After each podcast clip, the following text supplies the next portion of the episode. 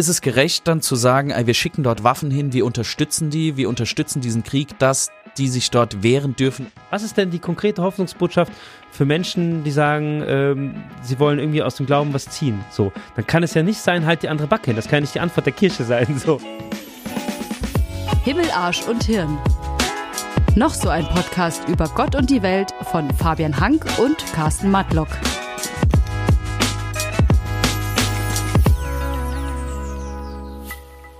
Hallo zu einer neuen Folge Himmel, Arsch und Hirn. Schön, dass ihr noch dran seid. Hallo. Äh, hier ist immer noch Carsten und ich sitze zusammen mit dem Fabian. Und ähm, ja, wir haben wieder Bock auf eine Folge, oder? Ja. So ein bisschen, wir sind so ein bisschen reingekommen jetzt äh, und ähm, freuen uns, wenn Leute zuhören Hoffentlich. und mitmachen Und mitmachen. bei diesem Experiment hier. Gut, worüber wollen wir heute reden eigentlich? Äh, gute Frage, gute Frage. Ähm, wir haben uns Gedanken gemacht im Voraus und heute wird das Thema Krieg, Krieg, Kirche, Krieg, Gewalt. Darf ich, darf ich nicht? Ist es ein Grund, aus der Kirche auszutreten, weil die Kirche für Frieden ist oder könnte sie mehr tun? Ist es überhaupt christlich erlaubt? Also ist es moralisch, ethisch, darf ich, darf ich das, wenn es ein Arsch ist? Ja. Pazifismus und so, gerade ja auch wieder super aktuell, ne? Pazifistische Bewegungen, Aufruf zu Krieg, Aufruf zu Waffenlieferungen und so. Ja, da, da ja, ja, war, ja, Das ist schon. das ist wieder aktuell. ja. Das, das kommt hier, dieses Frieden schaffen ohne Waffen, was man den Grünen hier zum Beispiel auch vorwirft, ne? Ach je, ja. Ja. So weit wollen wir nicht ausholen. Okay, gut. Gut. Wir bleiben, wir bleiben bei unseren Themen. Ja, das Aber kannst du ja auch nehmen, dieses weltliche, die, dieses, ich, ich verlange, dass ich verteidigt werde von Mhm. meinem Land, wo ich wohne. Egal, Ja. ob es christlich ist oder nicht. Ja. Darf man zur Verteidigung töten? Laut Gesetz ja. Hast du eigentlich gedient? Nee, ich bin untauglich, T5. Ich Aber war niemals also- bei der, ich musste zur Musterung. Ich war, äh, ähm, Ja. aber ich habe ähm, eine Blutkrankheit. Ich habe von Willebrand-Jürgens-Syndrom. Ist eigentlich gar nicht schlimm. Ich blute einfach nur länger. Oh, okay. Also auch nicht, also es gerinnt. Ich bin kein Bluter, aber Ja. Es war wohl ein Grund zu sagen, ja, du komm erst gar nicht zur Aber du hast Musterung. ein FSJ gemacht, weil du es dann wolltest. Also du hast trotzdem. Ja, und weil ich nicht wusste, was ich machen soll. Ja, ah, ja klar, na Klassiker. Ja, Klassiker.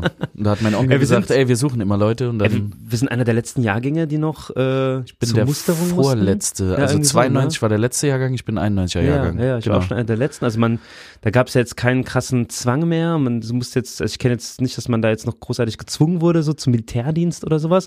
Aber ich fand das krass als 18-Jähriger. Ich glaube, ich glaub, es war, ähm, also was meine Eltern und sowas immer erzählt haben von früher, früher zu verweigern, war, war schwieriger als dann später, wo ich dann zur Musterung muss. Zum Beispiel meinen Bruder haben sie vergessen.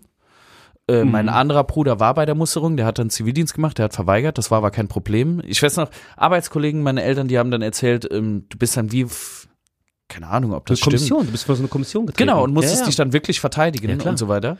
Und da hat man dann so Fragen bekommen wie, was ist, wenn der äh, Russe ihre Freundin entführt, würden sie dann nicht auch drauf das schießen? Ja, klar. Ernsthaft so? Ja, ja, klar. Ja, ja, ja das war Und, und wenn man dann gesagt hat, natürlich, die würde ich verteidigen, dann haben sie gesagt, ja, dann kannst du auch zum Militär oder Richtig. was? Das Richtig, also da hat man, also es gab vorher Beratungsstellen, auch kirchliche Beratungsstellen tatsächlich, die dabei geholfen haben, zu solchen Gesprächen noch begleitet haben und so.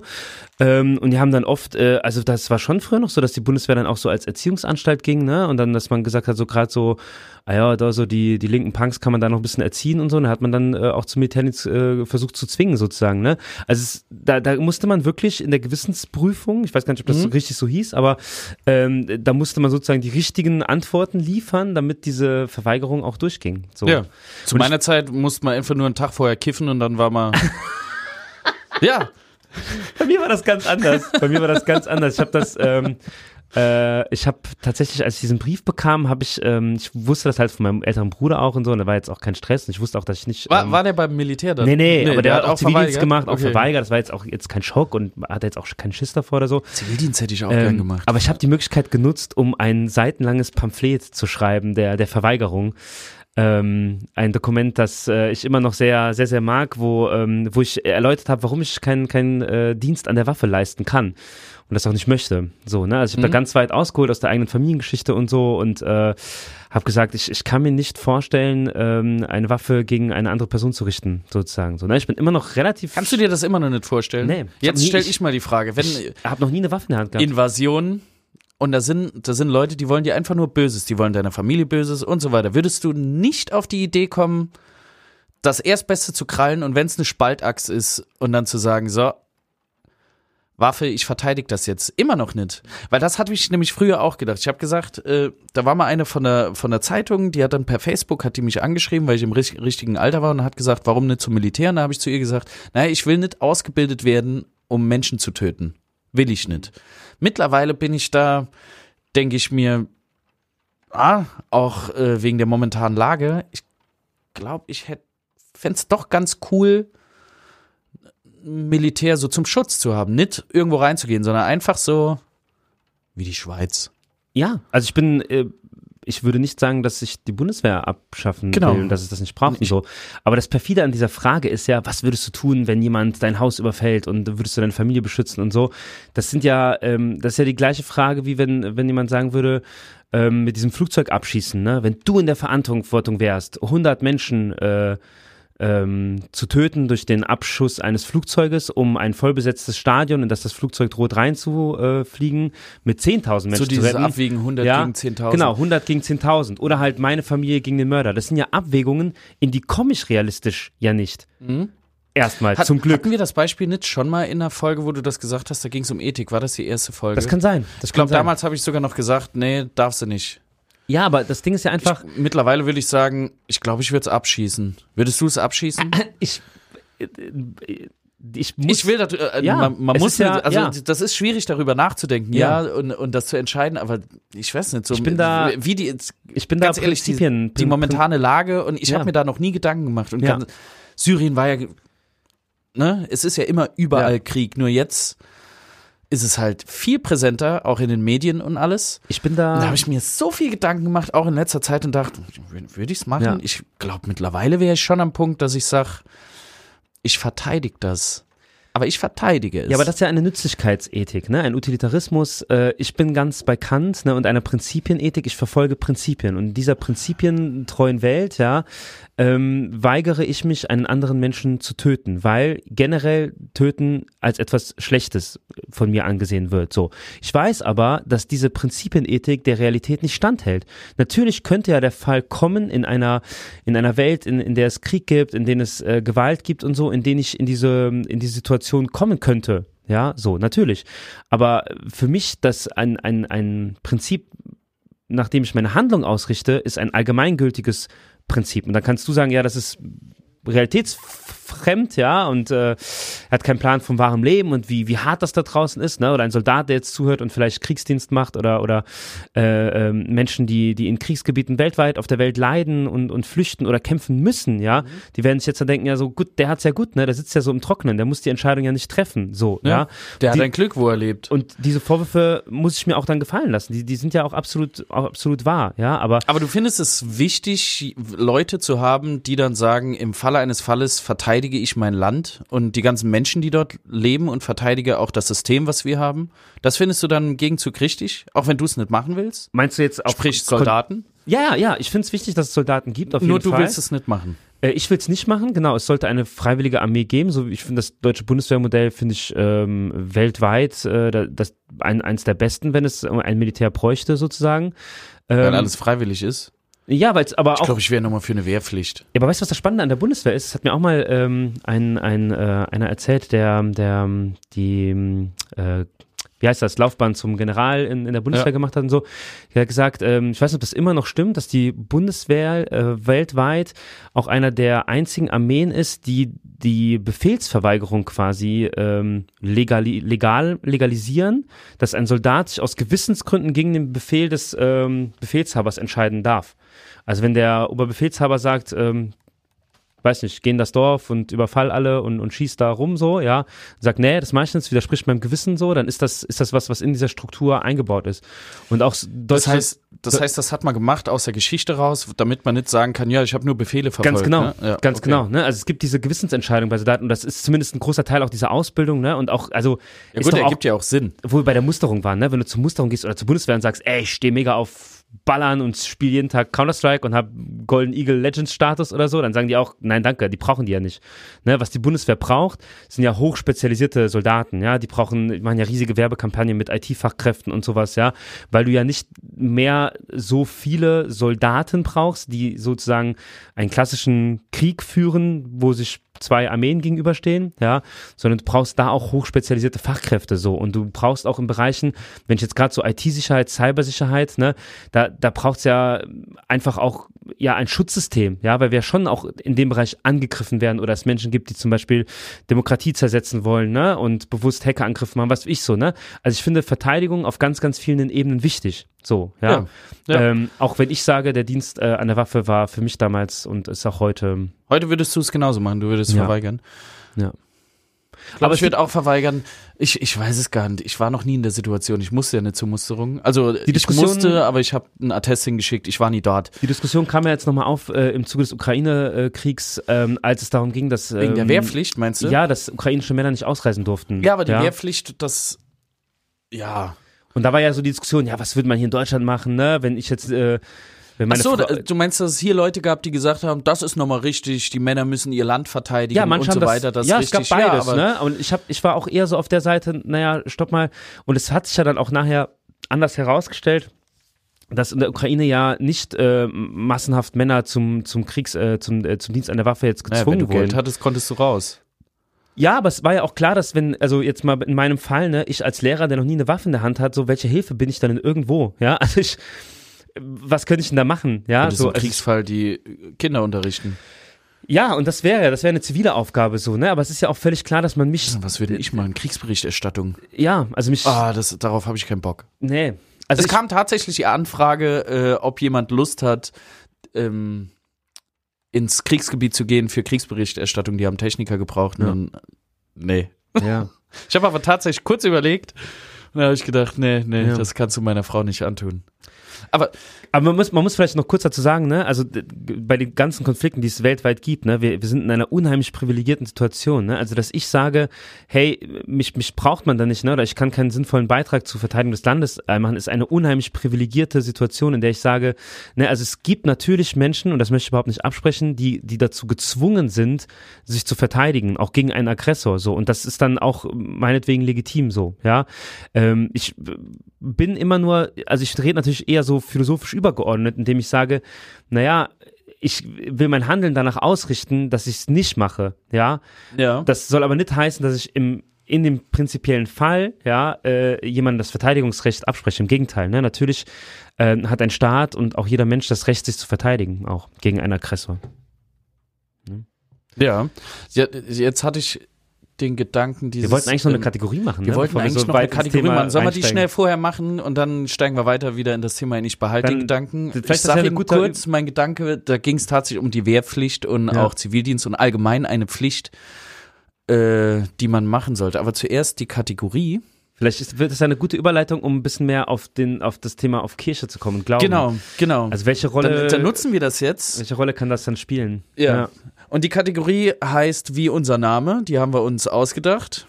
Also, eigentlich haben wir unseren Namen benutzt und einfach eine Musik jetzt geholt.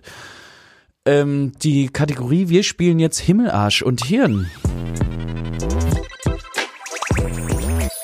Himmel, Arsch und Hirn. So, und das habe ich mir ausgedacht. Bei Himmelarsch und Hirn sollte es darum gehen, wie der Name das eigentlich schon sagt, Himmel, was gefällt mir, was finde ich gut, dass man auch mal sagt, was, ne, man, man sagt immer, es ist alles Kacke, dass man einfach mal sagt, was finde ich gut, Arsch, was gefällt mir überhaupt nicht und Hirn, wie kann ich es verbessern? Ein, ein Lösungsvorschlag. Und ich habe das jetzt vorgestellt, du fängst an. Das ist. Aber machen wir abwechselnd oder soll ich alle drei Sachen sagen? Nee, also, lass mal abwechseln, Mann. Eieieiei. Abwechseln mal. Es Aber ist- ich gehen, finde gehen wir Kategorie- bei Hirn, äh, äh, bei Himmel ähm, jetzt auch auf unser heutiges Thema oder allgemein? Wie es passt, allgemein auch. Allgemein, was ich in der Kirche, auf Kirche Ja. bezogen, Ja, wa- ja, was ich, was ich in der Kirche, Kirche, Glauben, Glauben, ja. Äh, Gemeinde und so weiter gut finde und was mir auf den Sack geht. Ja. Und ich finde die Kategorie saugut, weil es ist tatsächlich immer am schwersten, für mich finde ich, so das Gute nochmal so zu betonen, ne? Und zu sagen, was ist wirklich so, was läuft gut. Ähm, ich versuch's mal so ganz allgemein zu beantworten. Ähm, ich mag generell, das passt vielleicht so ein bisschen zum Thema, mh, dass es Kirche immer noch sehr vielen Menschen eine Art Heimat gibt, die dadurch Hoffnung auf eine bessere Welt haben. Also so Kirche als Ort von Mitstreiterinnen und Mitstreitern für das Gute. Das mag ich an Kirche. Ja. Sowas ähnliches hatte ich jetzt auch im Kopf. Ich mag Ja, das sagen nee, auch ich, immer. ich mag die. Das ich wollte ich mag, auch sagen. Du meinst immer dieses, dieses, Klassische dieses wenn, man, wenn man ja. sich gerade so meldet, wenn der andere was gesagt hat, ah, das wollte ich auch gerade sagen. Ja, Mitarbeitsnote gerettet. Und wenn man gerade So, die Person dran nimmt, sagt sie, oh, ich hab's vergessen. Ah, ah scheiße. Ah, ich hat's gerade.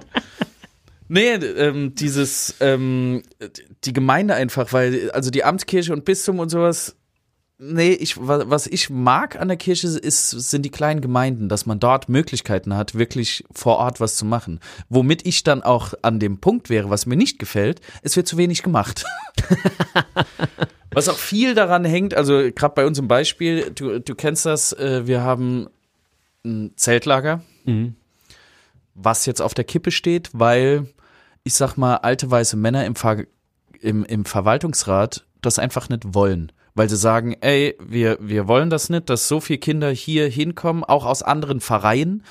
Die wollen tatsächlich, die, die sagen dann, nö, wenn dann nur aus unseren Vereinen und guckt euch doch mal an, wer sonntags in die Kirche geht. Guckt lieber, dass die auch sonntags in die Kirche kommen und dann reden wir darüber, ob ihr das hier weitermachen könnt. Irgendwie sowas. Und das finde ich halt, das geht gar nicht. Dass Ja. du Gemeinschaft verwehrst, einfach nur, keine Ahnung, weil du einen Furz querstecken hast. Ja, ich glaube, das, was ich, also was mir jetzt als erstes in den Kopf kommt, es geht auch so in die ähnliche Richtung, weil was ich scheiße finde, ist, dass äh, gerade so auf die deutsche Kirche bezogen, wie wenig Mut die Amtskirche besitzt, mit großen Schritten also vorauszugehen und sich Dinge auch mal zu trauen und auszuprobieren und zu gucken und wenn die dann scheitern, dass man sagt, ja, war eine Scheißidee, so mach mal nochmal neu oder so. Also, dass man viel mehr sich, sich traut, so aus der eigenen Komfortzone herauszukommen und auch mal äh, mutig an die Ränder der Gesellschaft, an, an die, also sich an die Leute richtet, die, die noch nicht in Kirche sind oder nicht in Kirche sind und ähm, ja, viel mehr ausprobiert und scheitert. Das würde ich mir wünschen. Und vor allen Dingen, Ja, ja. ähm, dass Vielleicht, man, dass man nicht so den Fokus auf eine Sache legt und sagt, das war schon immer so und es hat früher auch funktioniert und äh, jetzt Leute, warum, warum sind keine Leute in der Kirche? Vielleicht Ja. ist es veraltert. Und ich glaube, man hat auch so ein bisschen, also was ich richtig, was mich richtig immer wieder ärgert, ist jetzt so sehr theologisch gesprochen und so, ne? Aber wenn man an eine Kirche glaubt und sagt, ey, das hat irgendwie was mit Gott zu tun und wir glauben daran und irgendwie gibt es so, ein, so eine tragende Kraft in diesem ganzen, in dieser ganzen Entwicklung, ja, da muss man doch auch mal Vertrauen auf diese Entwicklung haben, ne? Also wenn es das doch gibt, dann ist das doch immer noch da. Dann ist es ja nicht weg. Und dann muss man sich doch auch trauen, da mal drauf zuzugehen. So. Und das finde ich, mir fehlt Mut. Dir Ich finde fehlt das, Mut. ich find das scheiße, Ja. dass es so wenig Mut gibt. Und jetzt, was würdest du verbessern? Ja, ja, das, was ich scheiße finde, würde ich verbessern, ja. Ich würde, äh, aber die Frage ist, wie würde ich es verbessern? Ich weiß gar nicht. Das ist schwierig. Wie, wie kriegst du so ein Denken aus Köpfen raus? Was würde ich verbessern? Ich gehe selbst in den Verwaltungsrat. Das, das ist es ja eigentlich. Ich, eigentlich muss man dann sagen, weißt du was? Dann gehe ich selbst hin und dann ändere ich das. Im Verwaltungsrat.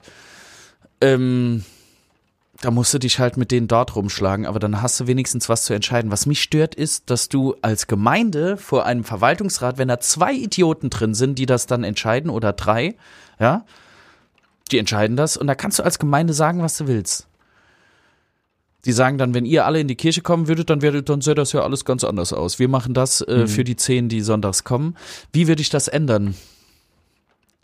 Ich würde, keine Ahnung, an die Ich hab, Öffentlichkeit gehen, öffentlich fragen, Abstimmungen machen. Andere Gemeinden, ich habe schon gedacht, dem Bistum schreiben, aber ich, was ich grundsätzlich gern ändern würde, wäre, äh, dass man denen sagt, das ist nicht, das ist nicht der Weg.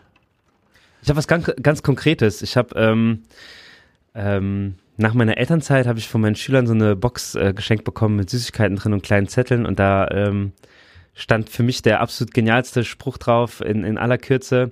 Viel Glück. Ähm, nee, auch das. Nee, nee, also mein, ähm, meine zweite Tochter ist auf die Welt gekommen und äh, die haben hingeschrieben, Papst 0, Matlock, äh, Matlock 2. Das fand ich so genial und so witzig. Ähm, habe ich mega kaputt lachen, habe ich bei Instagram später geschrieben, ähm, für eine Kirche, in der eine Päpstin oder ein Papst auch Elternzeit machen kann. Und das Finde ich cool. würde ich ganz konkret Finde ändern. ich cool. ja. Aber ja, zu, zu dem Punkt hat, hatte ich ja, der, der Pastor, der uns getraut hat, ist jetzt kein Pastor mehr. Das habe ich ja erzählt, Mhm, ja, weil ja. er eine Freundin hat und gesagt hat, ja, das, das geht jetzt nicht mehr. Der muss aufhören. Und der war, der war gut, aber und der hält sich an die Regeln. Ja. Und das würde ich, das würde ich machen. Also für, für eine wenn, wenn man Liebe komplette- predigt, dann muss man auch Liebe Ja. praktizieren Ja. dürfen. und endlich äh, Frauen, den- Frauen ja. in Ämter. Oder, oder es den freistellen. Ja. Und Frauenämter, ja. das, Du, das. du darfst jetzt, ähm, du darfst jetzt Evangelium vorlesen, gell? Ich darf's vorlesen, Nein! oder? Wow! Haben die nicht gesagt, Also jetzt darf jetzt- jeder das also- Evangelium in der Kirche Ich vorlesen? finde, das ist nicht mehr meine Kirche. Das ist nicht mehr, also Vor da allem- muss ich mir überlegen, ob ich sonntags noch Frauen das vorlesen. Eieieiei. Uh, krieg ich ja Gänsehaut. Also Dinge, die schon vor 20 Jahren in der Gemeinde, wo ich aufgewachsen bin, praktiziert wurden, würden jetzt plötzlich äh, so... weil man keine Leute hatte, ne? Ei, ist doch klar. Also, oh, Ja. nee, komm, lass, das müssen wir mal ein anderes Thema machen. So, kommen wir zurück. unsere, das, das war unsere Kategorie: Himmel, Arsch und Hirn. Tja, den Knopf habe ich verkackt.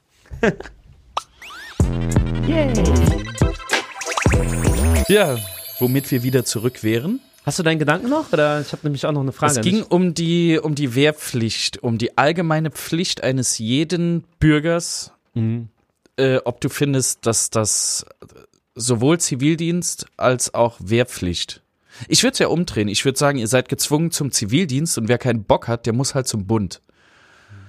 Weil ich finde, die, die ganze Diskussion kam man ja auch auf wegen Fachkräftemangel und so weiter. Würde es was ändern, wenn nochmal Zivildienst und sowas da wäre? Ich sage ja, nicht, weil man dann plötzlich Fachkräfte hat oder billige Fachkräfte, die man zwingen kann, sondern weil es einfach ein Einblick in den Beruf ist. Wie viele Leute haben nach dem Zivildienst gesagt, hm, hm vielleicht mache ich sowas. Das ist es ja.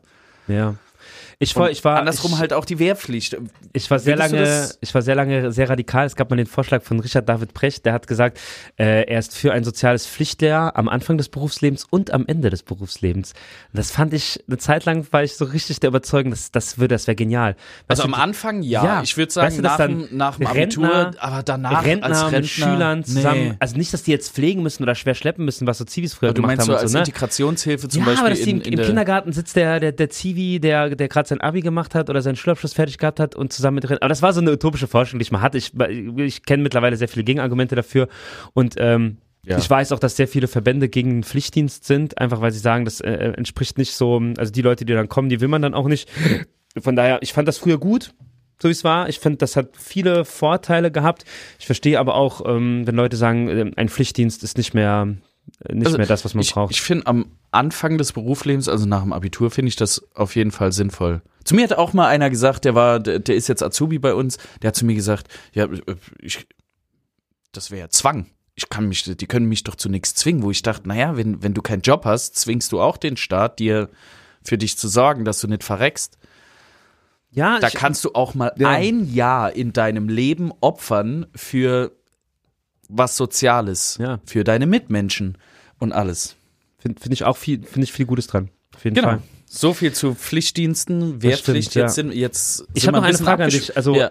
glaubst du, wenn man so über also wie nimmst du die katholische Kirche denn wahr überhaupt? Ich meine, du Gar ja nicht. jetzt, jetzt warte mal, du weißt doch noch gar nicht was zu. ich meine jetzt auch so gesamtgesellschaftlich und medial und sowas. Hast du das Gefühl, dass bei diesen ganzen Themen Krieg, Frieden, Gewalt, Terrorismus nimmst du da Kirche überhaupt als Nee. als Akteur wahr? Nee. Ich finde, die Kirche meldet sich, ich weiß natürlich nicht, wie es in den Predigten ist, vielleicht macht sie es da, aber so öffentlich habe ich jetzt nicht, ich, nicht so das Gefühl, dass es irgendwie an mich rantritt, äh, dass die Kirche auch mal sagt, hallo, Waffenlieferungen oder Krieg, aus dem und dem Grund nicht so. Ich weiß nicht. Also ich, ich habe jetzt wirklich nicht das Gefühl, dass die Kirche da äh, sich, sich groß, groß positioniert. Ja, mir, mir ist das auch zu wenig. Also ich finde noch so ein, ein Leuchtturmprojekt ist so ähm, Seenotrettung, ne, die Sea-Watch, die ja auch von der evangelischen Kirche äh, mitfinanziert wird so. Ich finde, das, das ist so ein deutliches Statement oder ein Engagement, wo man sagen könnte, ne, da ist Leid in der Welt. Ähm, das ist, das sind kriegsähnliche ähnliche Zustände und, und, und Leid in dieser Welt. So, da, da setzt Kirche ein klares Zeichen. Und ich glaube auch schon, dass es viele Initiativen gibt, ähm, dass auch bestimmt in vielen Predigten gegen Krieg und Konflikte und Leid äh, gesprochen wird, so. Und wahrscheinlich, also es gibt ja auch Spendengelder und das ist ja alles da. Also da will ich gar nicht schlecht reden, so, ne? Aber ich finde so, gerade die katholische Kirche ist nicht das also vielleicht, weil es eine Weltkirche ist, denke ich mir ganz oft. Weißt du, dass sie so sagen, wir sind für die ganze Welt da und wir können jetzt nicht so diesen europäischen Fokus setzen oder den Ja, aber das könnte doch die deutsche so. Kirche könnte das doch machen. Finde ich schon. Wünschst stärker, du dir mehr Föderal Föder Föderalismus? In der Kirche, dass du wirklich ja. länderübergreifend eher sowas sagen kannst, dass du von Rom nicht ans Bein gepillt hast. Das also, habe ich ja ne? in, der Kategorie äh, schon gerade eben gesagt, ne, äh, wo, wo, ich gesagt habe, so, ey, warum traut sich die deutschen Bischöfe nicht einfach mal mutig nach vorne zu gehen und sagen, ey, in der deutschen Gesellschaft ist das und das Realität. Ne? Ja. So und so handhaben wir es und so werden wir es ändern. So, und das geht auch im Einklang mit unserem Glauben. So, und dann ist ja. es vielleicht anders als jetzt für bolivische Christen ja. und äh, anders als äh, für russisch-orthodoxe Christen so. Ne? Aber mhm. das, die Unterschiede gibt's ja eh schon, so wenn du dich weltweit umguckst. Und deswegen frage ich mich, mh, hm, warum ein Papst, ich meine Johannes Paul II., ne? das war theologisch gesehen nicht mein Lieblingspapst, weil er sehr konservativ war. Ja, du hast dich viel mit dem beschäftigt. Ich, ich habe mich ja gar nicht mit dem, das Einzige, was ich von ihm weiß, ist, dass er seinem Mordversuchenden, seinem Attentäter verziehen hat. Ja. Wann, wann ist denn der gestorben?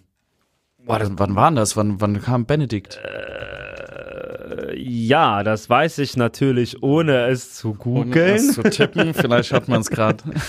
ähm, der ist 2005 gestorben. 2005. Aber das Besondere an. Äh, da war ich 14, da war mir das tatsächlich egal. Hallo. ähm, das Besondere an Johannes Paul II. war ja einfach, dass er sehr lange Papst war, ja. Und über die vielen Jahrzehnte, er kam, äh, ja, ist ja selber, hat er selber den Zweiten Weltkrieg äh, erlebt in mhm. Polen mhm. ähm, und hat sich, hat sich sehr stark, glaube ich, auch in internationale, zu internationalen Konflikten geäußert und war auch sehr viel ähm, im internationalen Frieden einfach ein wichtiger Akteur. Ich glaube einfach, weil er über diese vielen Jahrzehnte halt auch alle möglichen Player so kennengelernt hat und einfach so eine Instanz war. Ne? Ja. Wie gesagt, Johannes Paul II. theologisch gesehen und sein Konservatismus und seine Glaubensinhalte sehr, sehr schwierig. Ne? Also alles zum Thema Frauen, äh, äh, homosexuellen Gleichstellung und so katastrophal, ne? Aber ich mhm. sag mal so, er war schon irgendwie so dieser Friedenspapst, der auch viel gereist ist und so. Mhm. Ähm, Aber war der Benedikt anders mit seinen Einstellungen? Der ist viel weniger gereist. Also von der Einstellung her, von dem konservativen Theologie her waren die sich ja ähnlich, weil Brüder im Geiste so. Aber ähm, schon, das hat dann schon irgendwie so einen anderen Touch bekommen. Vielleicht auch einfach, weil es ein deutscher Papst ist oder so. Ich weiß es nicht, ja. Aber ich habe so das Gefühl, dass jetzt auch so mit Papst Franziskus, der Papst nicht mehr so diese, ja, nicht mehr so diese Instanzfunktion hat. Weißt du, dass er sagt so, ey, was, was wäre denn, was wäre denn, wenn ein Papst sich zum Syrien-Konflikt äußert, der ja immer noch da ist, so, ne? Oder äh, zu, zu geflüchteten Menschen oder jetzt zur Ukraine, ja? Warum? Also, du meinst, der dann auch regelmäßig an die Öffentlichkeit, Öffentlichkeit tritt und den Leuten einfach sagt, so, aus unserem Glauben heraus ist es so und so und so weiter. Du meinst, dass er mehr ja, in die Öffentlichkeit bei, bei aktuellen Themen rückt? Ja, und das, also ich weiß, dass das schwierig ist und heikel, weil natürlich gibt es weltweit viele Konflikte, ja, und es gibt unterschiedliche Sichtweisen und so. Aber es ist natürlich jetzt wirklich so, dass eine russisch-orthodoxe Kirche in Russland tatsächlich den Krieg gut predigt und wirklich mit, mit haarsträubenden Mitteln sagt, ja dass, dass ein Krieg, ein, ein, ein heiliger Krieg gegen die homosexuellen Lobby in Europa geführt wird. Und da kann ich Ernsthaft, doch, das sagen ja, die? Ja klar, also der, ähm, der Patriarch von, von, von Moskau, der, der ähm, ist absolut auf Putin-Linie, ja. Ähm, sei es drum, aber ich finde die Wortwahl und dass der Glauben dort wieder 1a zur Legitimierung von Gewalt benutzt wird, ja, das geht eigentlich nie. Also auch wenn man sich unterschiedlicher Meinung sein kann, ne, man kann ja durchaus sagen, äh, ähm, klar muss man sich auch bemühen, irgendwie äh, auf, auf die russisch-orthodoxe Kirche wieder zuzugehen. Da muss ein Papst irgendwie ein bisschen anders so sein als jetzt wir vielleicht oder so, ja. Aber es kann doch nicht sein, wenn quasi der, die, die, die russischen Geschwister im Glauben, ja, so krass behaupten, dass ein Krieg die Mittel heiligt. Das Ja. ist ja, also das ist ja Kreuzzug-Style. So. Und, du, und, du, und du sagst, da müsste eigentlich ein Papst auch mal hingehen und sagen, sag mal, hackt's euch. Und ich weiß nicht, ob es So, daran liegt, dass, dass die Kirche einfach, also ich, ich vermute ja, dass es daran liegt, dass die Kirche gesamtgesellschaftlich einfach nicht mehr diese Autorität und Relevanz besitzt. Weil wen juckt's, wenn der Papst sagt, sorry, ihr baut da Scheiße? Vielleicht auch niemanden mehr, ich weiß es Ich nicht. glaube, ich glaub, so wichtig, also jetzt mal, ich weiß gar nicht. Zum Beispiel ein Papst seine Meinung zur Homosexualität. Franziskus jetzt. Ja. Ja, wie ist, also, wie ist ja nicht viel anders als bei den Vorgängern. Eben, Ja, ja. eben. Und äh, irgendwann hat man jetzt, ich meine, hier die, ähm, ich vergesse das Wort immer, Syno, Synodaler Weg. genau, synodaler Weg. Ähm, diese Anklage, dass jetzt in Deutschland das einfach so entschieden wurde, ähm, sagt mir doch, dass die auch sagen können, ah ja, Papst, nö.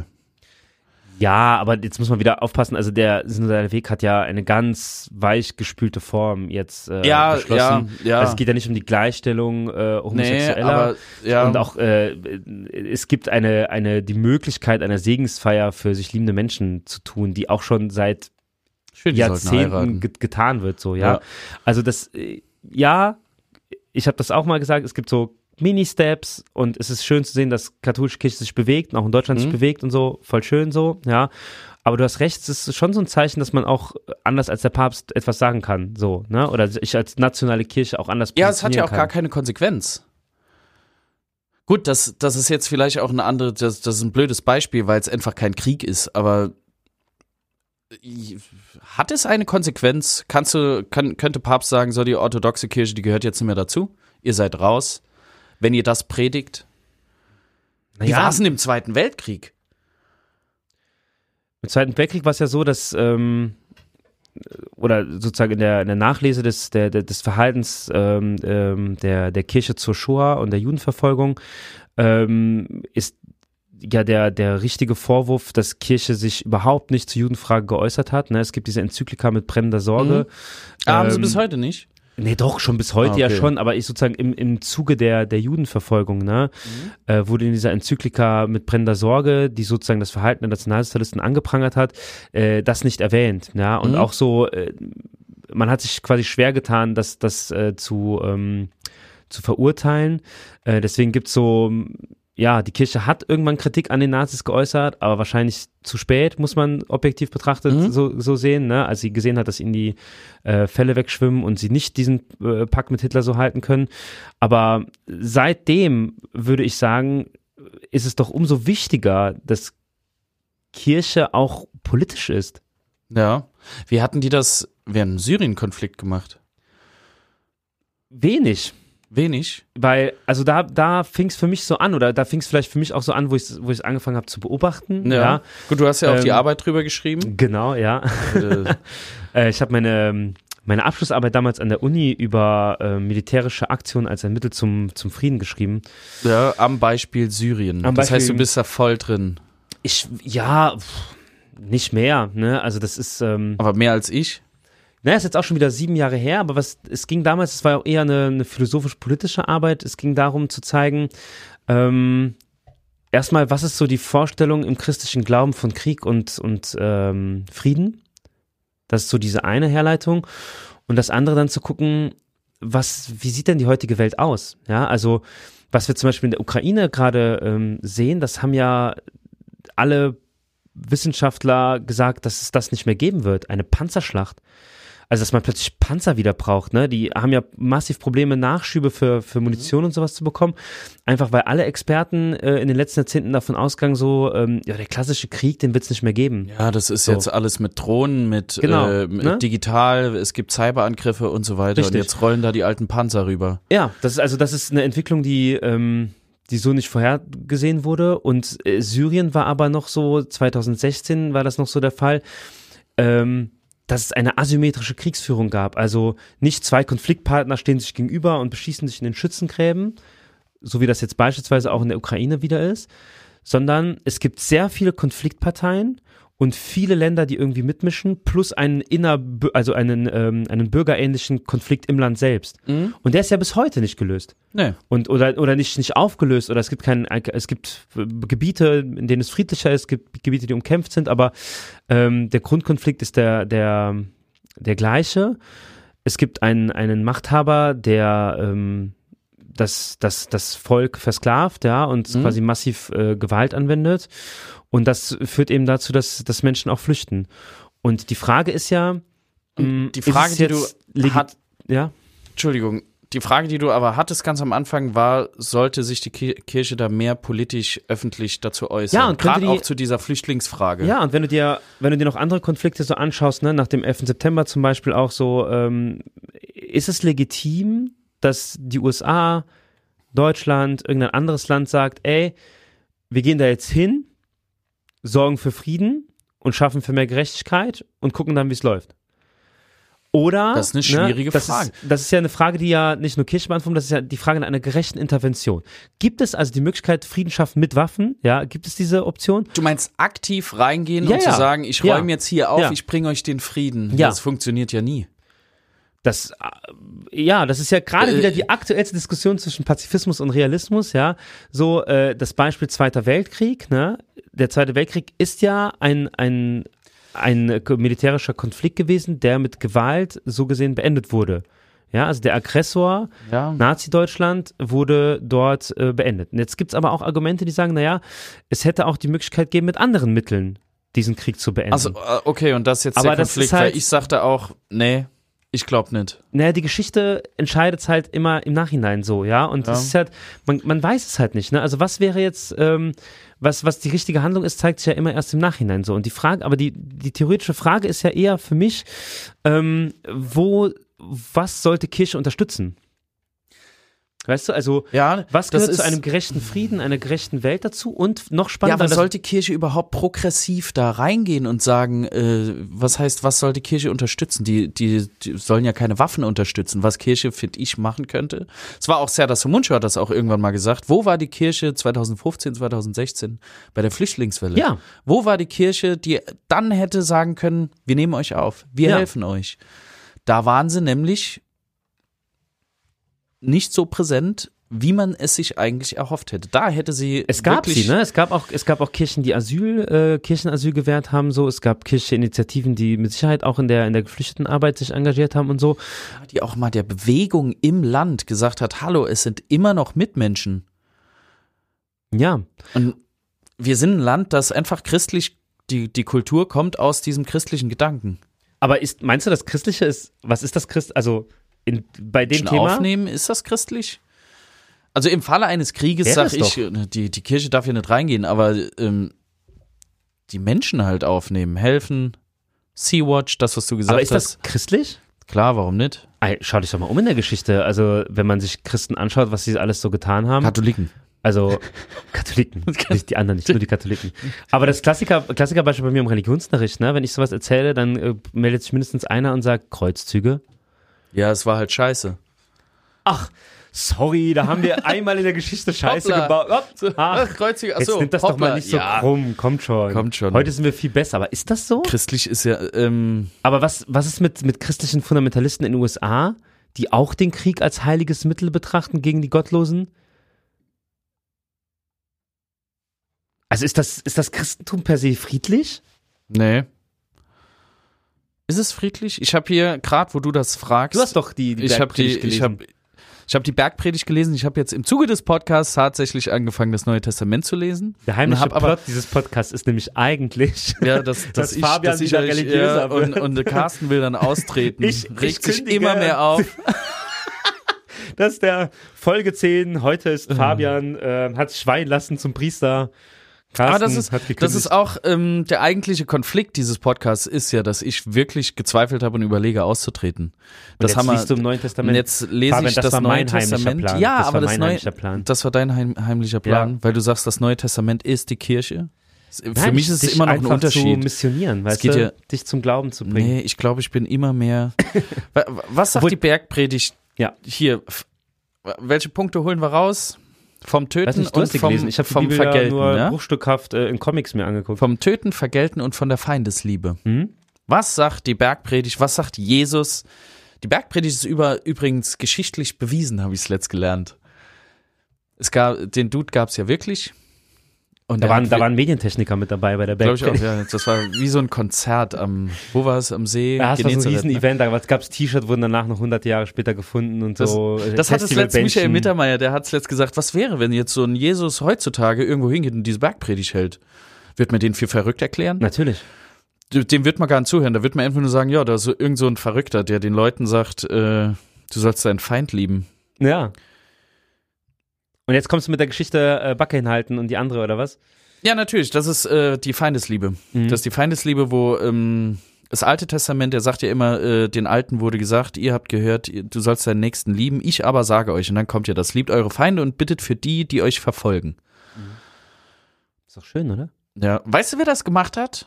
Ähm, Mahatma Gandhi. Mahatma Gandhi war ja Christ. Der hat sich genau daran gehalten. Und Johannes Paul II, du hast ja gesagt, der hat seinem Attentäter verziehen. Der hat seinem Atem, vor allem hat er sich nicht gewehrt, was Mahatma Gandhi ja auch gemacht hat. Der hat es über sich ergehen lassen.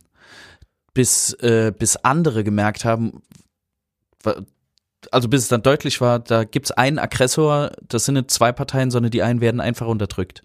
Der hat es über sich ergehen lassen, die zweite Backe hingehalten und dann äh, so eine Riesenbewegung ausgelöst. Jetzt ist die Frage, aktueller Konflikt. Frage. Ukraine. Die kann die zweite Backe nicht hinhalten. Das wäre jetzt also christlich. Also christlich wäre ja dann zu sagen, Christlich wäre, also wenn, wenn man das hier Ähm, wörtlich nimmt, ja. die Bergpredigt wäre dann zu sagen, dass die Ukraine sagt, "W- wisst ihr was? Wir halten die zweite Backe hin, wir wehren uns nicht, wir zeigen der Welt, dass ihr der Aggressor seid, wir lassen es über uns ergehen. Aber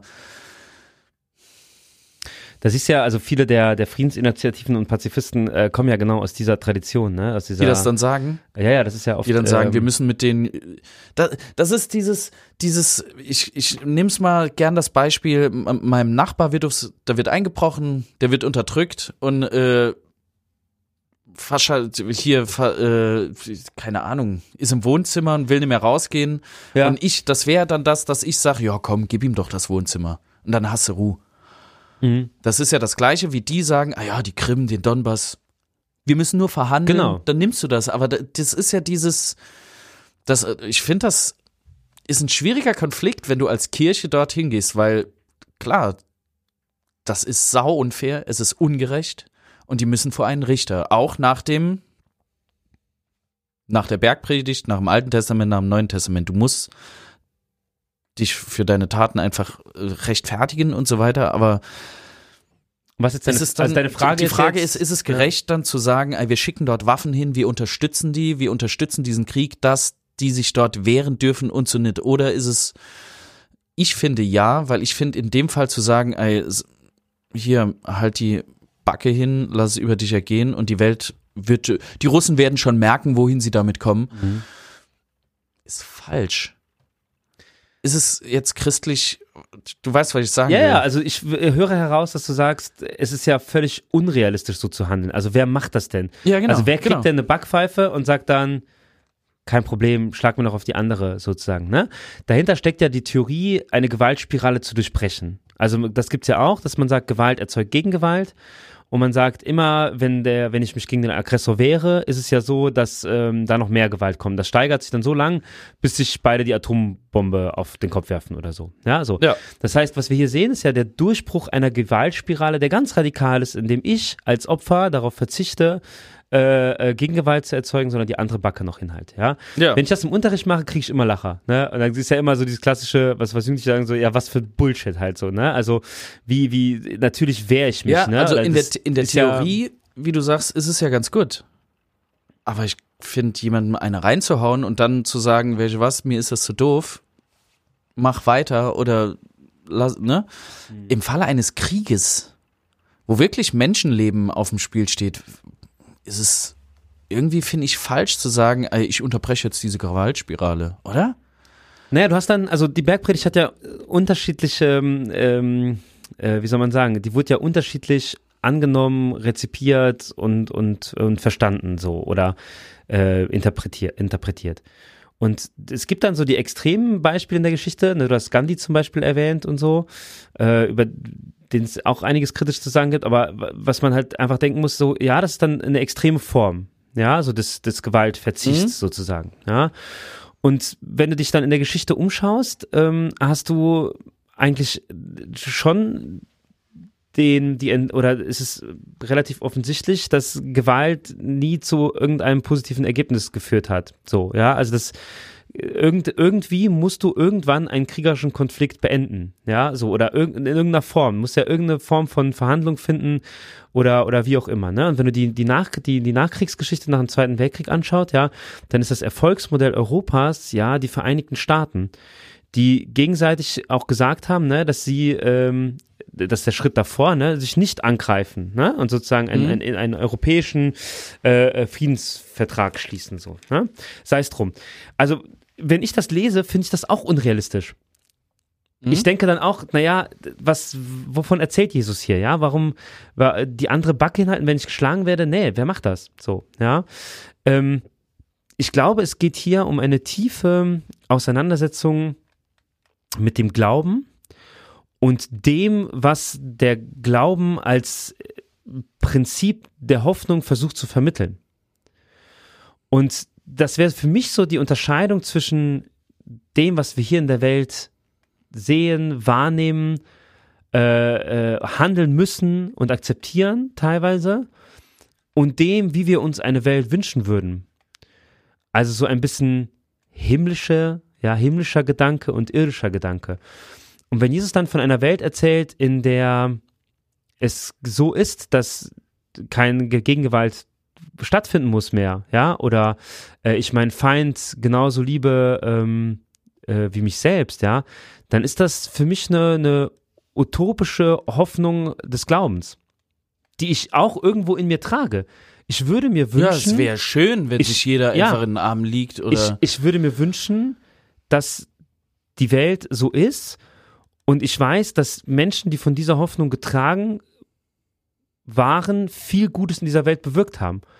Und das sehe ich beispielsweise auch in Europa, wenn du dir die deutsch-französische Feindschaft, wollte ich schon sagen, Freundschaft anschaust zum Beispiel, ja, dann ist diese Überwindung des jahrhundertelangen Kriegs, des Erbfeindes, ja, so, auch daraus entstanden zu sagen, es ist ganz utopisch, aber wir hören jetzt mal auf damit. So, wir akzeptieren die Grenzen, ja, wir sind hier im Saarland, ja, das Saarland ist dann kein Streitthema mehr, so, wir akzeptieren äh, Elsass-Lothringen und, und, und. Und so wie jetzt ist, arbeiten wir weiter. Und wir verzichten darauf, ne? Du warst mal mein Feind, so, jetzt liebe ich dich. Mhm.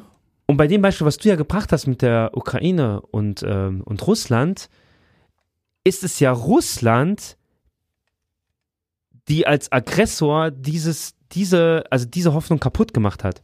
Mhm. Die haben ja gesagt, äh, wir machen einen Angriffskrieg. Und das ist dann eine andere Grundsituation, ja, weil ich natürlich diesen Aggressor äh, ja irgendwo stoppen muss. Plus, dass diejenigen, die angegriffen werden, das Recht zur Selbstverteidigung haben. Und wenn sie es nicht haben, ist es einfach auch Nächstenliebe zu sagen, hier, ich helfe euch. Ja, klar. Ich helfe euch, dass ihr wenigstens auf Augenhöhe seid und den Rest macht ihr. Genau, weil, also. Das ist es. die ich, ich, äh, aus christlicher Sicht würde ich sagen, ja, und auch mit diesem Gebot der Feindesliebe gehört für mich zum Beispiel auch dazu, wie verhalte ich mich jetzt im Konflikt und auch nach diesem Konflikt irgendwann mal hoffentlich. Wie gehe ich mit russischen Migranten in Deutschland zum Beispiel um? Wie gehe ich, ähm, wie wird es irgendwann mal äh, weitergehen ne, mit, äh, mit, mit Russland? Ja, es muss ja irgendeine Form, wird es ja geben der, der, der Zusammenarbeit. Und ich meine, wir müssen jetzt echt nicht, also es gibt ja viele Facetten dieses, dieses Konflikts, die man besprechen muss, ja, aber ich finde, ähm, es gibt ja irgendwo Menschen, die gerade irgendwo sitzen und auch Verhandlungen führen. Vielleicht, ne? Also un- unabhängig Meinst von der? Öffentlichkeit und sowas. Naja, es gab jetzt dieses Getreideabkommen und so, ne? Dass zumindest aus der Ukraine Getreide rausgehen darf, aber Russland halt eben auch Exporte führen darf und so weiter, ne? Das sind so kleine Dinge, wo ich mir denke, irgendwo gibt es Menschen, die noch miteinander reden, die die, die Leute an den Tisch bringen, während sich Das macht woanders Hoffnung. während woanders sich Leute im, im, in Gräben gegenüberstehen und sich ermorden und sich er, erschießen, so, ja. Und da denke ich mir so, ich muss, also wenn ich doch eine Botschaft in diese Welt sende, und das ist jetzt wieder völlig naiv und utopisch, ja, so. Du dann- würdest den Leuten genau das sagen, meinst du? Aber dann mal, muss es doch diese sein. Dann muss es doch Hoffnung, diese sein. Ich da, muss- da Sinn, also du musst das Gute darin sehen, um den Leuten Hoffnung zu machen. Ich sehe, also für, für meinen Glauben, ich persönlich, ne, sehe keine Alternative als vielleicht naiv, utopisch, auch zu sagen, liebe deinen Feind. Auch wenn du in diesem Moment gerade deinen Feind bekämpfst. Ja, oder, oder ein, ähm, ein Hass auf, auf eine Bevölkerungsgruppe hast oder wie auch immer so. Aber ähm, was wäre die Alternative? Und ich bin jetzt überhaupt nicht so drauf, dass ich sage, hey, ähm, ne, es gibt jetzt die und die Lösung äh, so dafür, ne? Oder Ja. Waffen liefern ist prinzipiell unchristlich oder sowas so. Das, das denke ich nicht. Aber ich glaube einfach, das ist ja philosophisch, ja. Und das ist ja einfach so, sag ich mal, so mein, äh, mein Background, das, was mich trägt, so, ja. Und das, was mich trägt, ist die Hoffnung auf eine friedliche Welt. Obwohl ich weiß, dass es, dass es nicht ist. So. Aber die Lösung kann ja nicht sein, dass ich, dass ich das aufweiche und sage, hey, äh, liebe deinen Feind, ähm, außer äh, es passiert im Jahr 2022, dass ein anderer souveräner Staat den anderen überfällt. Dann hasse alle anderen Menschen, die russisch sind. Das ist ja, also für den spezifischen Fall haben wir aus der Bergpredigt keine Lösung. Ja. Aber die Bergpredigt ist für mich eine zutiefst, eine zutiefste Hoffnung auf ein, auf ein, auf ein himmlisches Paradies, das es auf dieser Erde nicht zu erreichen gilt. Äh, nicht zu erreichen, das nicht zu erreichen wird, Ist. das nicht umzusetzen ist, Ja. ja, so. Aber darauf kann ich mich nicht ausruhen, ne? Ich kann ja nicht sagen, so, ey, gut, dann war's das hier und ich freue mich auf den Himmel, wo alles besser ist, sondern heißt, ich arbeite im Hier und Jetzt an einer Verbesserung. ja. Okay. Aber da sind wir wieder so bei dem Thema, wie gehen wir mit diesen Texten um, ne? Wenn da jetzt sowas steht, wo ich, wo ich Schwierigkeiten mit habe und so. Und ich glaube einfach, ähm, auch aus meiner Masterarbeit so, ähm, Ja, man merkt, dass du da sehr drin bist in diesem Thema. sorry, du musst mich einfach unterbrechen, wenn ich labere. Nee, nee, mach mal. Ich, ich habe dir echt gern zugehört. Hoffentlich geht's Muss, nicht nur nee, dir so. muss auch mal sein. Ähm, Aber ich finde das, ich finde das gut, was du sagst. Ähm, dieses, die Bergpredigt, das darfst du auf gar keinen Fall wortwörtlich nehmen. Die Bergpredigt ist einfach nur die Hoffnung darauf. Und die Hoffnung darauf lässt uns alle irgendwie irgendwo besser, also besser handeln. Da wären wir so bei den, bei den positiven Gla äh, Sachen des Glaubens. Das hatten wir auch schon äh, hier im Podcast so. Ähm, wa- was, also so ein bisschen die Frage, womit wir heute auch angefangen haben, ist es, steckt es im Glauben drinne? Ja, so dieses Hoffnung auf eine fried, friedliche Welt oder halt nicht, ne? Also steckt so das kriegerische Gewaltvolle da drin. So, das ist dann die Frage. Und was ich mir jetzt wünschen würde von Kirche ist, dass sie genau das nach außen trägt. Also sie muss nicht klar Stellung beziehen, ja, aber sie muss doch, sie muss doch der Akteur sein in der Gesellschaft, der deutlich macht, ey, wir glauben an eine Welt, in der es nicht so ist, auch wenn wir es utopisch finden, auch wenn sich gerade weltweit irgendwo Menschen äh, bekriegen und sonst irgendwas so, ey, wir wollen doch das und das. So. Und dafür kämpfen wir mit friedlichen Mitteln Ja. oder investieren Geld oder wie auch immer. Und übrigens, das, was wir besprechen, das wollte ich gerade eben noch sagen, so, ne, das, was wir jetzt besprechen, ist ja nicht neu. So, das ist ja die Ursprungsfrage des Christentums. Darf ein Christ eine Waffe in die Hand nehmen? Als äh, das Christentum Staatsreligion geworden ist und damit ja zum Was übrigens ein Fall von kultureller Aneignung ist, ne? Die größte kulturelle Aneignung in der Geschichte des ja, Christentum. Also jetzt mal ohne Scheiß, aber ja, red weiter. ähm, da hat sich, da hat sich, äh, also Augustinus ist so einer der der ältesten, bekanntesten Kirchenväter, wie man so schön sagt. Also jemand, der so die viele Gedanken des Christentums systematisiert hat und äh, weitergedacht hat und sich viel auch auf ihn bezogen hat. Wenn man so Thomas von Aquin sagt einem vielleicht auch so ein bisschen was, ne? Die haben sich alle Der auch sagt mir was, ja. Der erste so- Anstoßer, ne? Genau, ne, mit Gottesbeweisen Äh, kennt man ja, aus der genau, Schule auch genau. und so. Und Augustinus, also viele haben sich auf Augustinus einfach bezogen. Er gilt so als der, der Kirchenvater. Ähm, und der hat sich auch mit der Frage auseinandergesetzt, wie sollen sich Christen in dieser Welt verhalten, ja? Also, wie können Christen im Römischen Reich äh, als, als Staatsgewalt äh, gerecht handeln? Also, dafür gibt es einfach keine Lösungen in der Bibel, weil das eine Weltfrage ist, die erst viele Jahrhunderte später, als das Christentum ausgebreitet hat, eben erst auch präsent wurde, ja. Wie geht eine christliche Mehrheit in dieser Welt um, ja? Wie, wie, und das, das führt eben auch zu so, so Perversionen wie, wie den Kreuzzügen, ja, wo christliche Bewegungen davon ausgegangen sind, dass sie das Heil der Welt pachten und auch gewaltsam verbreiten müssen. Ja. Ja. Und das ist, also damit, damit sind wir eigentlich, ja, wir sind eigentlich in einer 2000-jährigen Geschichte des, wie geht, wie gehen wir damit um? Wie gehen wir damit um? Ja, ist, wie gehen wir damit um? Eigentlich Waffen ja zur Verteidigung oder zur Hilfe. Nie, um irgendwo reinzugehen. Ist das nicht genau das? Ja, aber ich glaube, es ist gar nicht so einfach. Weil wenn du Waffen nutzt, Verteidigung, das führt ja zum äh, ähm, Aufrüstungsprinzip Kalter Weltkrieg. Ne? Wenn der noch eine Atombombe baut, da brauche ich ja auch nochmal eine, um mich zu verteidigen Also findest und du so das, weiter. So, ne? also würdest du zum Beispiel, was Lindner gesagt hat, wir haben jetzt so und so viel Geld, wir kriegen 20, weiß nicht, welche, welches Jahr er genannt hat, die ähm, größte Armee in Europa. Oh Gott, hoffentlich nicht. Das ist so der Plan, jetzt wirklich aufzurüsten, aber nur für, es die, für ja, die werden ja in Verteidigung. Deutschland ja auch nochmal Bunker reaktiviert, ne? So, wo man sagt, das naja, die haben, was, die haben so gemerkt, dass im Grundgesetz steht halt, dass, dass das Land verpflichtet ist, die Bürger zu schützen. Und sie haben gemerkt, es geht gar nicht. Wenn jetzt was passiert, können wir gar nicht. ja, Dafür ist es viel zu marode, müssen wir viel zu wenig. Backe hinhalten. Ja, sau schwer, ne? Merke ich. Also es, ist, schon, es äh, ist eine schwierige Frage, ja. ich glaube, und, also und ich- wir, ich glaube, wir haben einfach Glück, dass wir in so einer Situation nicht sind. auf jeden Fall. Und Und dass man sich auch den Luxus gestatten Deswegen- kann, utopisch zu sein. ja, deswegen ist es auch, finde ich, eigentlich anmaßend zu sagen, der Ukraine, das gab es ja auch, anmaßend zu sagen, ey, man, man hat auch das Recht zur Niederlage. Mhm.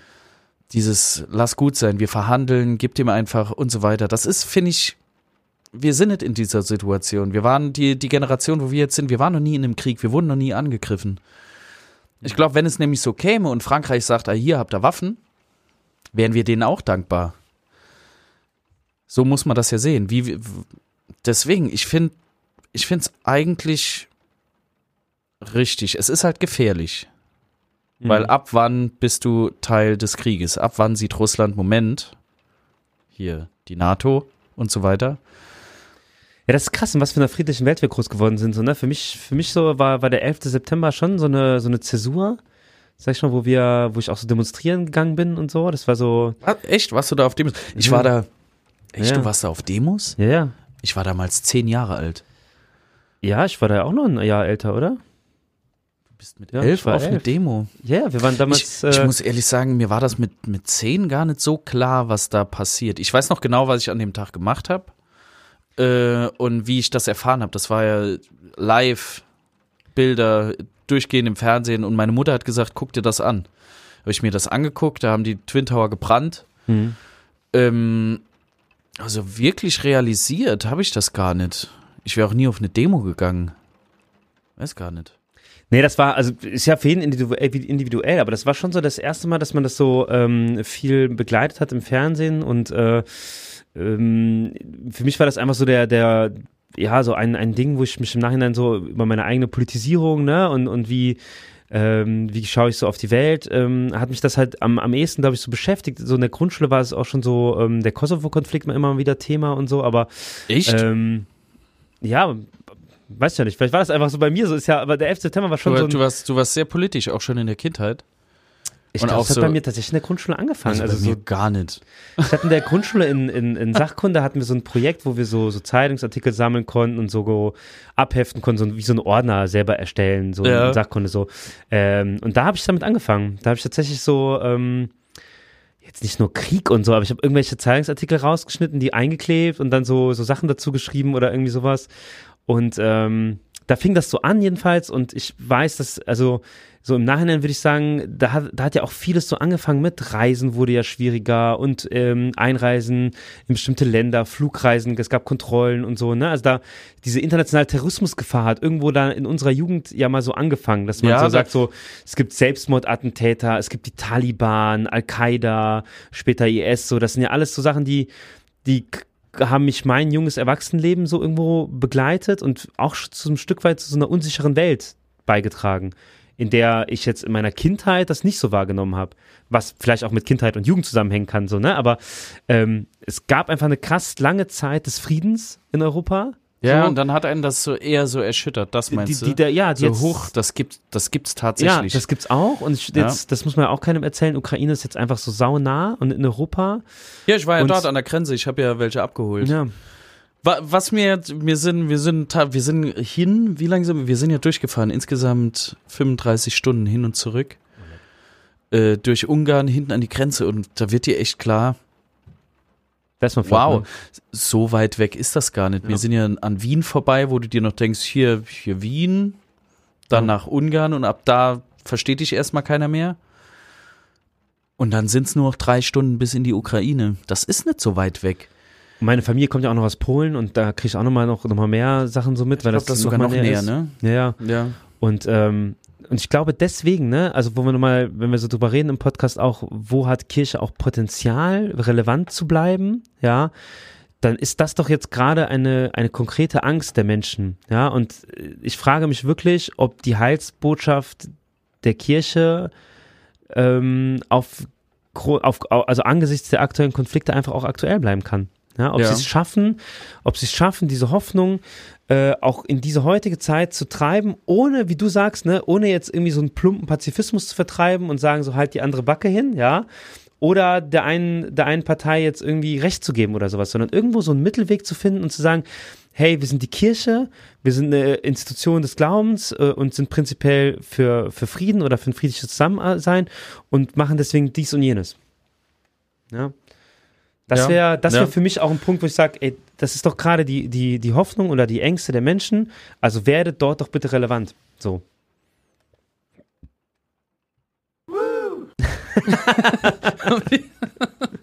Und damit sind wir schon am Ende, oder?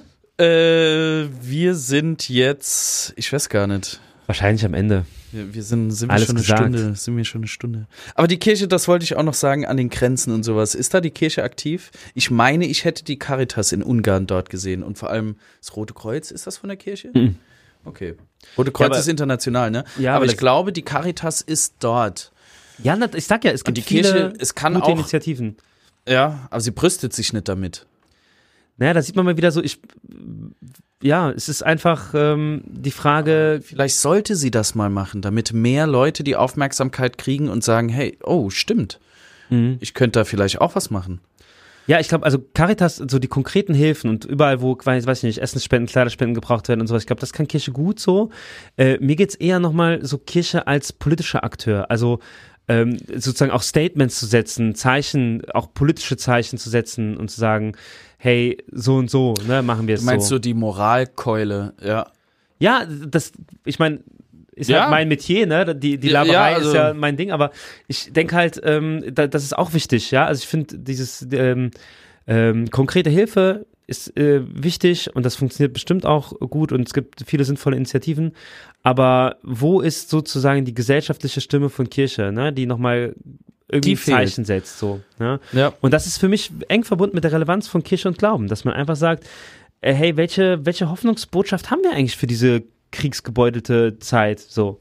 Was ist denn die konkrete Hoffnungsbotschaft für Menschen, die sagen, ähm, sie wollen irgendwie aus dem Glauben was ziehen? So, dann kann es ja nicht sein, halt die andere Backe hin. Das kann ja nicht die Antwort der Kirche sein. Nee. So, ne? Und sagen so, Lass alles gut sein. gut, du wirst im Ja. Himmel belohnt. So, ja, das ist ja, Toll.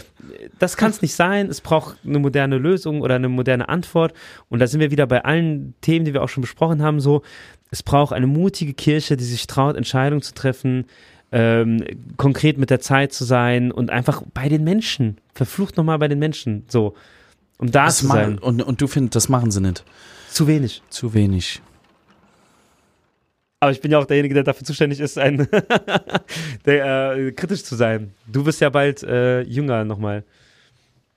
Weil ich das jetzt lese? Ja, Mm, Pfui. Ich, was heißt pfui? Ich, ich dachte, ich kann ja nicht drü drüber reden und immer sagen, ja, du, mein christliches Verständnis ist das und das. Und äh, richtig so. Vielleicht habe ich auch ganz viel Quatsch jetzt ich über die bin, ich bin momentan erzählt. zum Beispiel bin ich beim Johannes den Täufer. Ja, das ist schon hart, was der sagt. Ihr Schlangenbrut. Ja, ihr, glaub, habt, ihr glaubt ja nicht wohl, dass ich euch hier jetzt taufe, wenn ihr immer noch Dreck am Stecken habt. Haut ab. Schlangenbrut, war das nicht aus Harry Potter?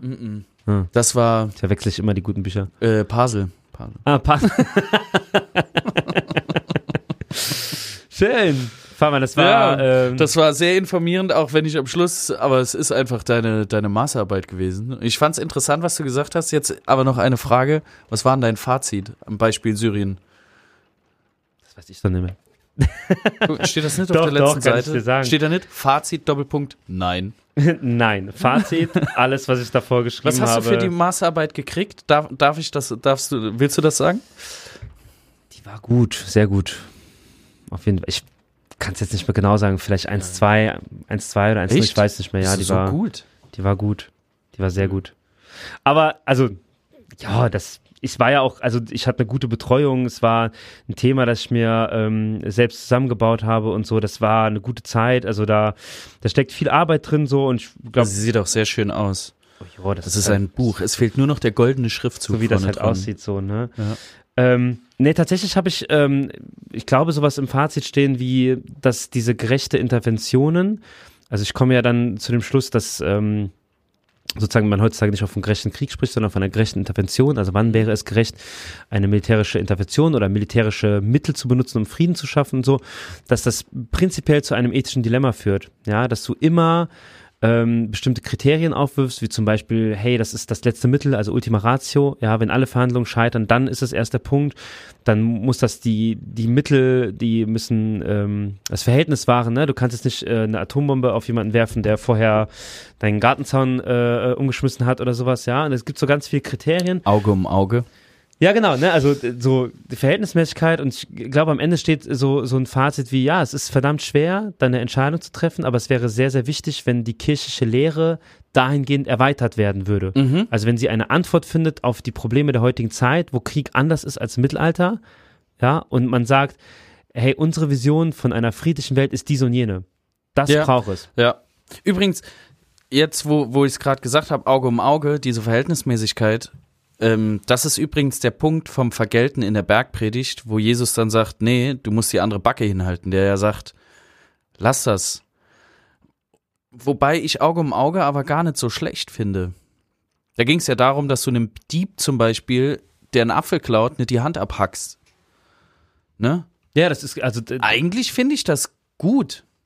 Das war ja nur, dass du, Ja. dass die Verhältnismäßigkeit Genau. gewahrt ist. Und da geht's ja, also da geht's ja gar nicht ums Vergelten. richtig. Also es geht um die Verhältnismäßigkeit und ich meine, mit Sicherheit würde man heute nicht Auge um Auge um Zahn um Zahn so gut finden. Also Da, es gab Sinne- einen Fall tatsächlich, der war im Nahen Osten. Eine Frau, die, ähm, die einem Mann einen Korb gegeben hat und der hat sie äh, mit Säure ihr Gesicht verätzt. Mhm. Und das Gerichtsurteil war, sie darf es bei ihm genauso tun. Mhm. Das ist ja dieses Auge um Auge. Sie hat sich dann dagegen entschieden, ja. aber das ist dieses Prinzip und ich dachte, hm, gerecht. Äh, Im ersten Moment klingt das mit Sicherheit so, aber das wäre ja, also in einer, das wäre, aus, aus vielerlei Sicht wäre das ein, ein komisches Rechtssystem, ähm, bei dem wir heutzutage ja zum Glück eine Weiterentwicklung haben, indem wir sagen, äh, es gibt äh, ein, ein, auch eine, eine Menschenwürde des Täters, ja, äh, und dass man sagt, ähm, Das heißt, wenn er jemanden vergewaltigt, wär's, dann darf ich ja nicht hingehen und ihn einfach vergewaltigen. Zum Beispiel, oder es, ich meine, es ist ja auch dieses Dilemma mit der Todesstrafe, ja. Ich meine, da gibt es andere Rechtsauffassungen, auch in anderen Kulturen, in anderen Ländern, in anderen Religionen und so, aber ich bin sehr froh, in einem System zu leben, in dem wir nicht äh, diesen Akt der Vergeltung als, ähm, also der, der wahren Rache Mhm. ist zwar schon auch Teil des Strafsystems, indem wir sagen, wir machen einen Freiheitsentzug, ne, das ist Recht ja auch so ein bisschen, Ja, aber ja. Ähm, es gibt ja st- strengere Das Formen der Rache und ich bin Ja. froh, dass wir es nicht machen, weil äh, ein Stück weit bin ich ja, ich bin ja dieser utopische Prinzipienethiker, der sagt, hey, es gibt keine Möglichkeit für einen Menschen, seine individuelle Menschenwürde zu verlieren und sei es noch der aller, die allerschlimmste Tat, die man sich in, im Mhm. Kopf nicht ausdenken kann, so, ja, weil ich immer davon ausgehe, ähm, dass, ähm, dass es keine Ausnahme gibt quasi von dieser Regel. Ne? Aber da müssen wir vielleicht irgendwann nochmal über. Prinzipien, Prinzipien, Ethik und, und sonstige äh, Dinge mal länger sprechen. So. Ja, genau. Für heute war's Nicht das, mehr. oder? Für heute war's das. Okay. Dann, Fabian, mach's gut. Ja, Moment. Ich wollte noch dazu sagen, weil ich bin ja hier der Tontechniker, falls ihr im Hintergrund etwas prasseln hört, es regnet. Nicht, dass ihr denkt, Du meinst das ich, romantische ich habe Ambiente, das Scheiße wir bei der gebaut, Aufnahme sondern haben? ja, ich möchte das. Das ist, das ist schön. Danke, Ja. dass du dich um die Technik immer kümmerst. Ja, danke, bitte. Ciao. Tschüss.